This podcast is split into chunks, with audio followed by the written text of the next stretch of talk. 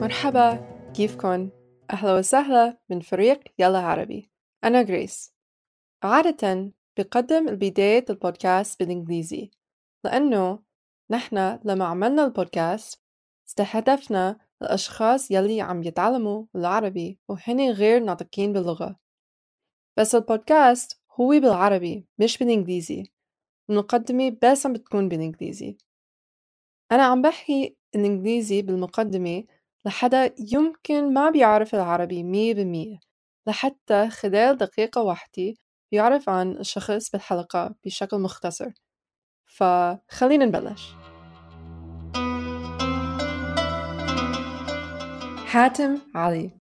He was a Syrian television and cinema director, writer, and actor who passed away recently in 2020. He wrote historical TV dramas that resonated with the rest of the Arab world and was considered by many to have been the godfather of Syrian drama. حاتم علي ولد ب2 أيار عام 1962 بقرية كفر حارب بالجولان السوري المحتل والمطل على بحيرة طبرية. حصل على إجازة من المعهد العالي للفنون المسرحية قسم التمثيل بال1986. تزوج من الكاتبة السورية دلع الرحبي بال1990 وجابوا غزل وغالية والمخرج عمر حاتم اللي تدرب على الإخراج على إيد بيو. حاتم علي ممثل وكاتب ومخرج ومنتج سوري راحل. بلش حياته الفنية ممثل مع المخرج هيثم حقي بمسلسل دائرة النار بال1988، وبعدها توالت مشاركاته بالأعمال الدرامية وجسد خلالها شخصيات مختلفة واللي بتتنوع بين أدوار تاريخية وبدوية وشخصيات معاصرة. إله كمان لوحات كوميدية مع الفنان ياسر العظمي. توجه حاتم علي للإخراج التلفزيوني بمنتصف التسعينات وقدم عدد كبير من الأفلام التلفزيونية الروائية الطويلة وعدد من الثلاثيات والسباعيات. قدم حاتم علي بمرحلة متقدمة مجموعة من المسلسلات الاجتماعية والتاريخية، أهمها الزير سالم واللي بينعد بمثابة نقطة التحول بمسيرته الفنية واللي فرض نفسه فيها على الساحة الإخراجية. تم دبلجة مسلسل صلاح الدين الأيوبي اللي تخطى شهرته حدود العالم العربي وعرض بماليزيا وتركيا واليمن والصومال.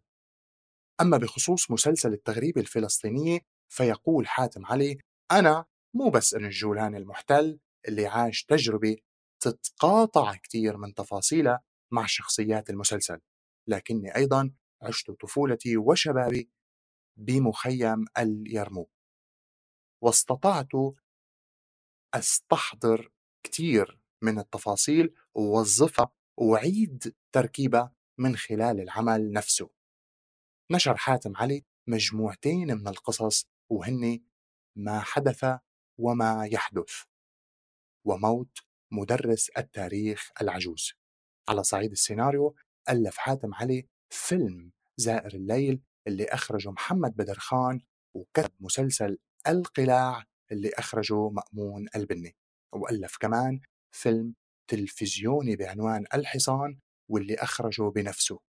شارك حاتم علي بكتابة فيلم آخر الليل مع الكاتب عبد المجيد حيدر، وحصل من خلاله على أول جائزة كمخرج من مهرجان القاهرة للإذاعة والتلفزيون بال96.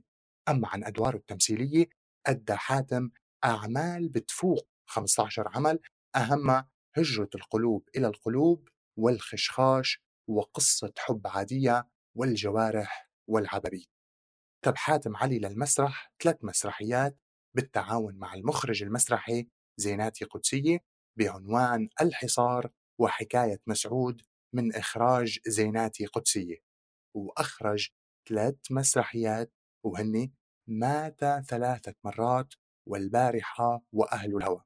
أخرج حاتم علي فيلمين للسينما وهن العشاق وهو فيلم مقتبس من مسلسل أحلام كبيرة وفيلم شغف من إنتاج المؤسسة العامة السورية للسينما.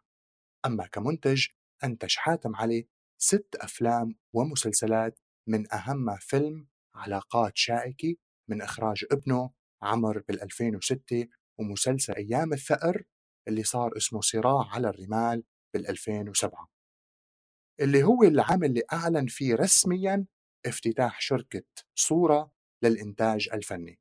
على صعيد إخراج المسلسلات التلفزيونية هي أكثر من إنه نقدر نحصيها وبيضيق الوقت لذكرها، بس رح نذكر أهمها وهي مرايا 1998 و1999 والفصول ال4 والزير سالم وصلاح الدين والتغريبة الفلسطينية. لحاتم علي دوبلاج واحد وهو مسلسل الأميرة الجميلة. حصل حاتم علي على كتير جوائز مثل جائزة أفضل مخرج من مهرجان القاهرة للإذاعة والتلفزيون عن فيلم آخر الليل بال96، ومسلسل سفر بال97، ومسلسل صلاح الدين الأيوبي بال2001، والفصول ال4 وصقر قريش بال2002. كما حصل على ذهبية مهرجان القاهرة للإعلام العربي لمسلسل الملك فاروق، اللي استحوذ على اهتمام كبير من وسائل الإعلام وشبكات التواصل الاجتماعي. حصل حاتم علي كمان على ذهبية مهرجان تونس عن مسلسل ملوك الطوائف، وفضيت مسلسل على طول الأيام بنفس السنة. أما عن بلده سوريا، حصل على جائزة أدونيا للدراما السورية عن مسلسل التغريبة الفلسطينية بال2004، وملوك الطوائف وعصي الدمعي بال2005. منح رئيس دولة فلسطين محمود عباس المخرج حاتم علي وسام الفنون والثقافي والعلوم من درجة النجمة الكبرى كتقدير لجهوده.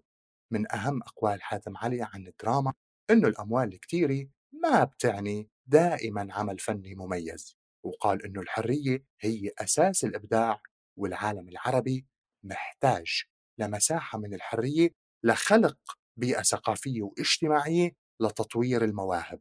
توفى المخرج الكبير حاتم علي ب29 كانون الأول بال2020 بمصر عن عمر 58 سنة أثر نوبة قلبية، وتم تشييع جثمانه عصر يوم الجمعة بال2021 من مسجد الحسن بدمشق، وتم دفنه بمقبرة الباب الصغير بالعاصمة السورية.